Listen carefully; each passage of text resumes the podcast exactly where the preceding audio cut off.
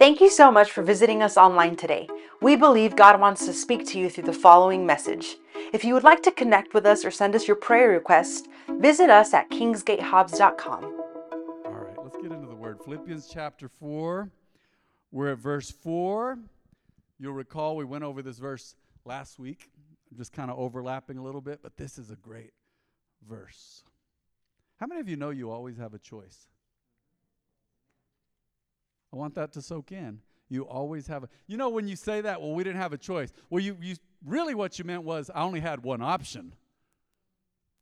It was good, not great, or ter- or maybe all the options were like, oh, they were all terrible, but I had to pick. You always have a choice. Someone say, I always have a choice. You always have a choice. Look at this. Always be full of joy in the Lord. I say it again rejoice. Is joy a, is joy a choice? It is, huh? Do you always feel like operating in joy? No, heavens. Some of my best times praising God were the worst times. Some of my best times in God's presence praising Him were some of the toughest times of my life. I've gone through a season lately where I'm going to be honest with you. I said, man, I've got to actively engage my will, my personality, and just praise Him. Always be full of joy in the Lord. I say it again rejoice. Someone say rejoice. Do you know that according to Scripture in the New Testament, one reference, and we're not going to go there tonight, but uh, it's Ephesians 5:20, is it says to thank God always for all things. Now that's deep, but that's also troubling to some people. Say, how can I thank Him for everything?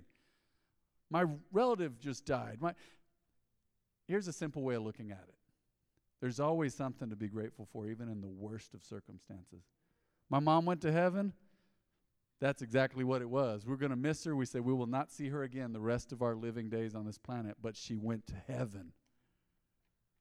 Someone said, "Man, I remember a guy told me he was he got bitter about it. He said she was such a good woman, a woman of God, man, and why didn't God heal her?" I said, "I don't understand everything, but I know she's healed now." There's always something positive to look at and be full of joy about and rejoice about, even in the toughest of situations. I wasn't going to take it in that direction, but I think there's some folks in here going through some stuff, and you've got to learn to praise God in the tough circumstance. And thank Him for the circumstance. Because guess what? The toughest of circumstances are a gift hand wrapped by God with a benefit for you inside. They are. There's always something in everything that's good for you. You say, man, that was a rotten thing. That was tough. I don't know. Mm. All things work together for good to those that love God and are called according to his purpose. Romans 8 28. So always be full of joy in the Lord. And that, that's a tall order, isn't it? I say it again rejoice. Keep praising him, keep rejoicing no matter what. Look at verse 5. Let everyone see that you are considerate in all you do. That's also a tall order, isn't it? Some of us, it comes easier to be considerate. Some of us, it's not as easy, right? Let everyone see that you are considerate. You care about the people around you when you make decisions. You, you are walking in love. Remember, the Lord is coming soon. So walk in love, be considerate, because Jesus is coming soon. That's good.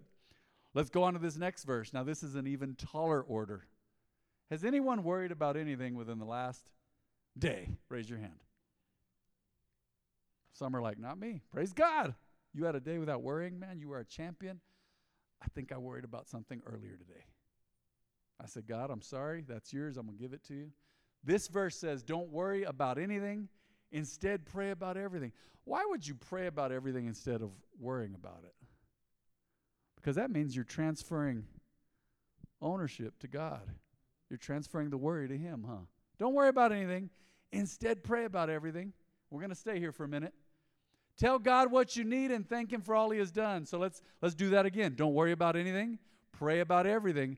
Tell God what you need and thank him for all he has done. I want you to take an active inventory right now. Just think about it. And think about the last time you worried. Did you pray about it? Or did you just worry about it? Think about that. You need to pray. Worry is going to happen. Life happens. There's bills, there's relationships, there's things coming up, there's things you don't want to deal with. You say, man, I, this seems unreasonable, but I'm worried about this, a job interview or anything. I don't know. Some of us are more natural worriers, some of us are not. Some, some don't care, they're not worried about it. But some worry about different things more than others. But scripture here clearly says don't worry about anything. What does anything mean?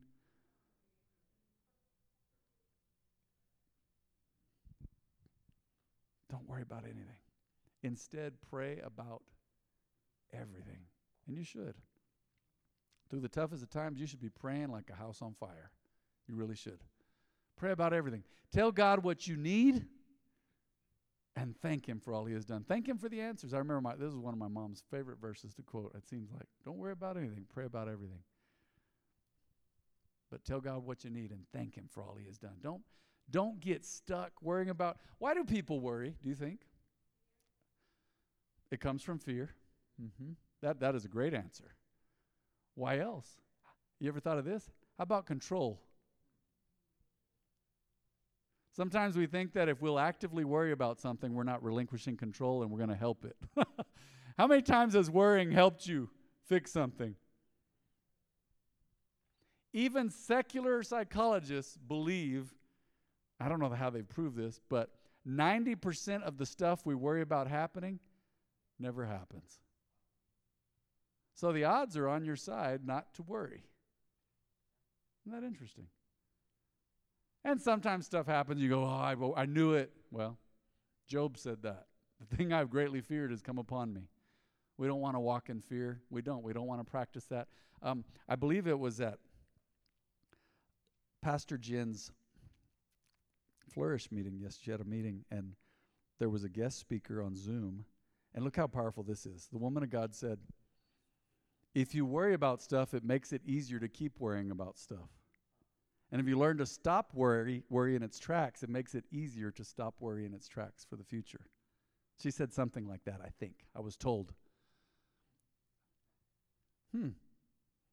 So practice makes better, doesn't it? The more you practice doing something, the more you're able to do it, like forgiving, walking in love, different things like that. Don't worry about anything.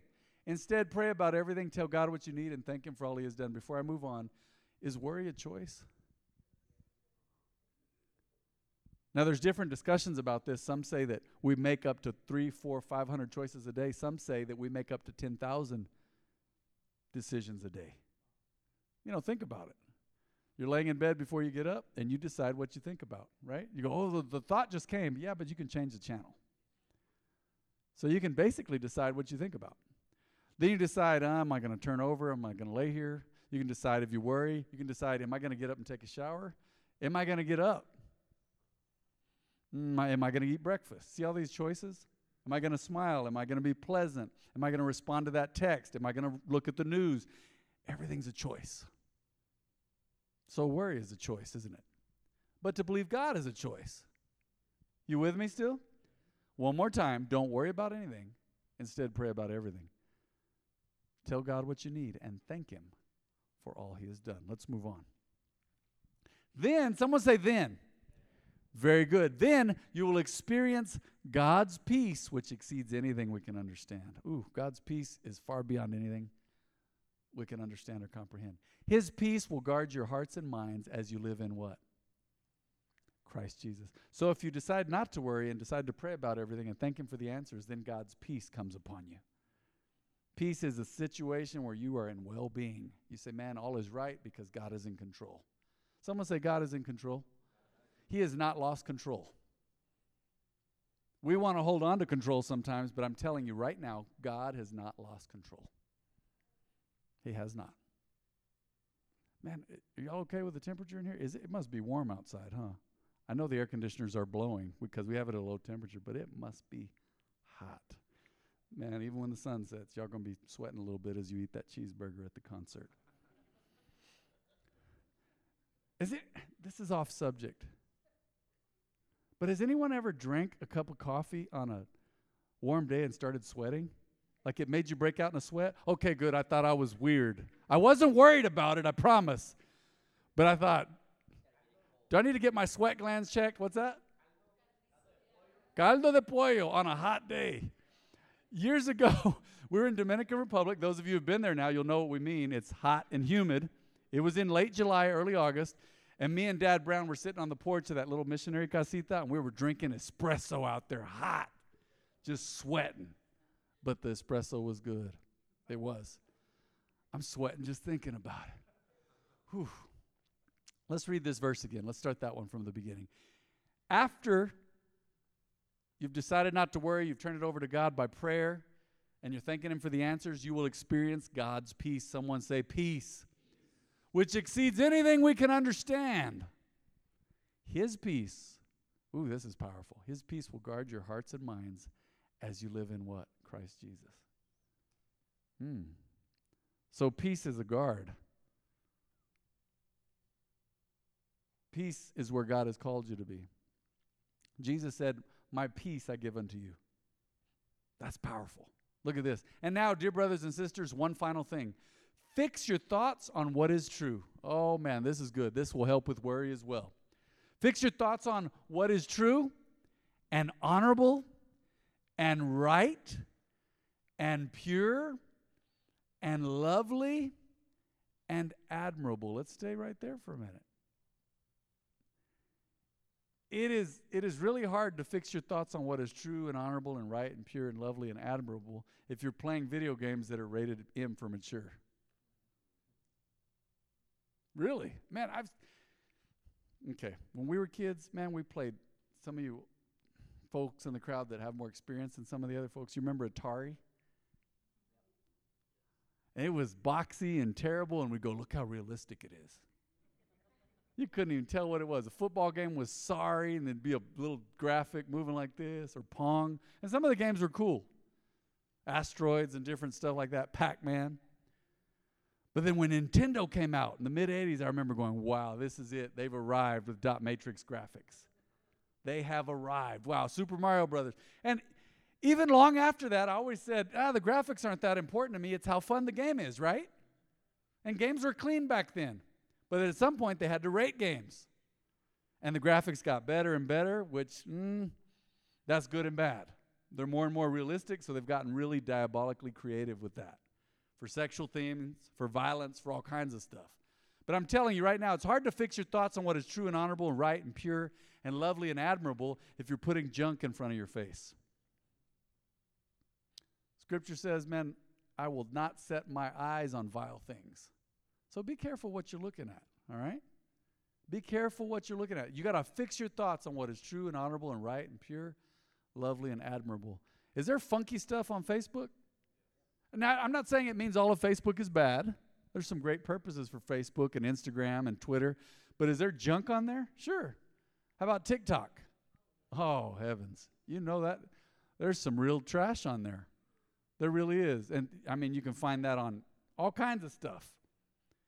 But you need to find a way to fix your thoughts on what is true and honorable and right and pure. Now, remember this Scripture says, flee or run from youthful lusts. Run from them. Why do you think that is? Sometimes, number one, you have a weakness for something. If you have a weakness for alcohol and you say, I've decided not to drink anymore, which I would highly advise, that's between you and God, are you going to or should you expose yourself to alcohol? No.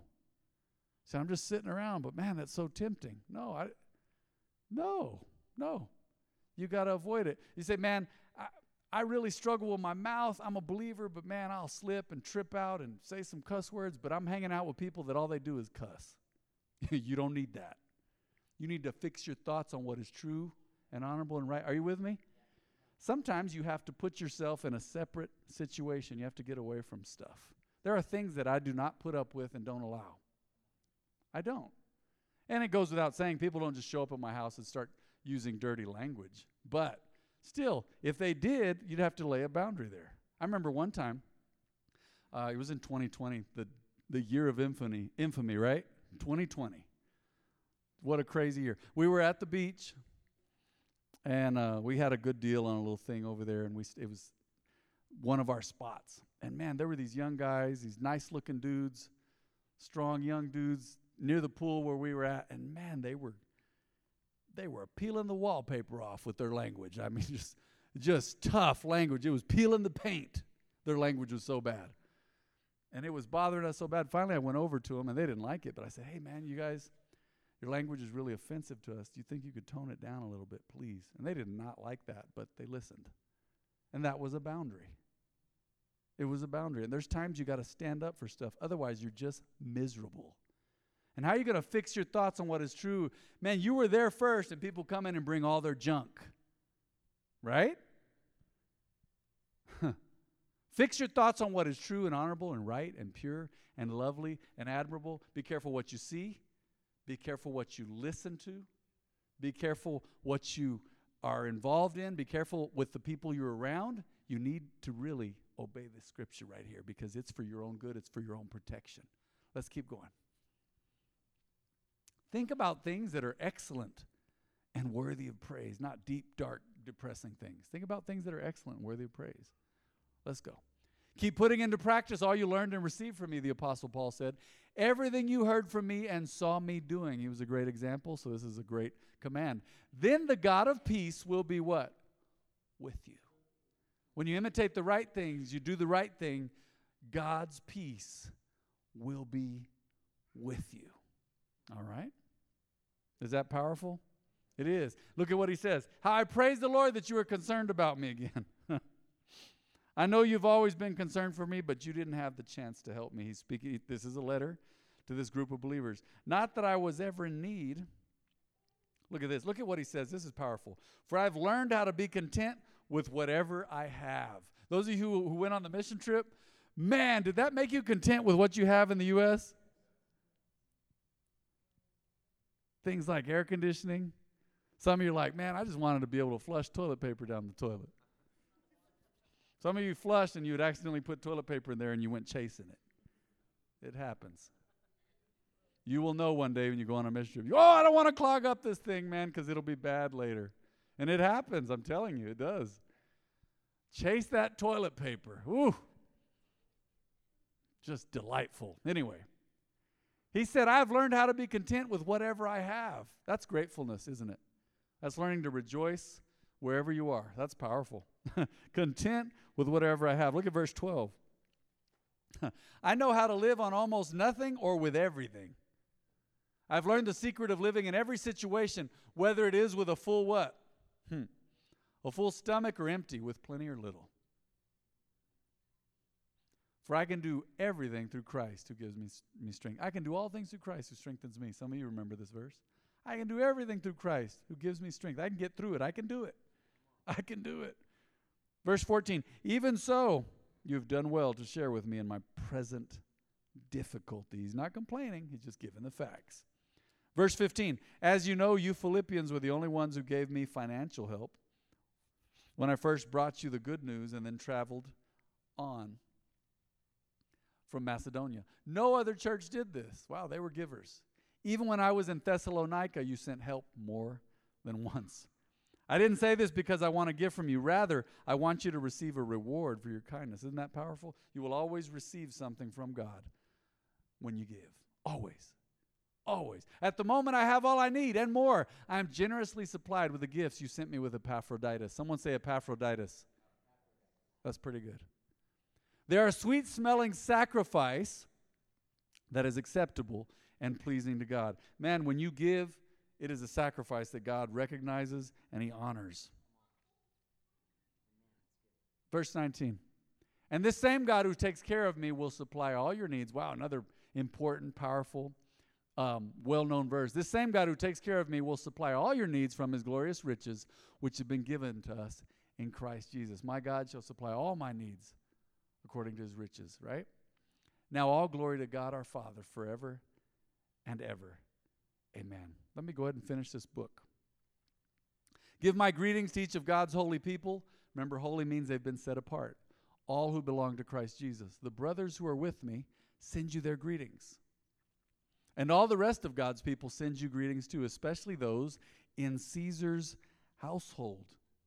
That was the emperor of Rome, and there were people who had come to Jesus, and they lived in Caesar's palace, in his household, servants, workers, whatever. And that's, that's amazing. May the grace of the Lord Jesus Christ be with your spirit. So we finished Philippians. Any questions at all, but it has to be on the book of Philippians. It can't be about the fair, which I know you're not going to have any questions. All right. Let's go ahead and bow our heads and close our eyes.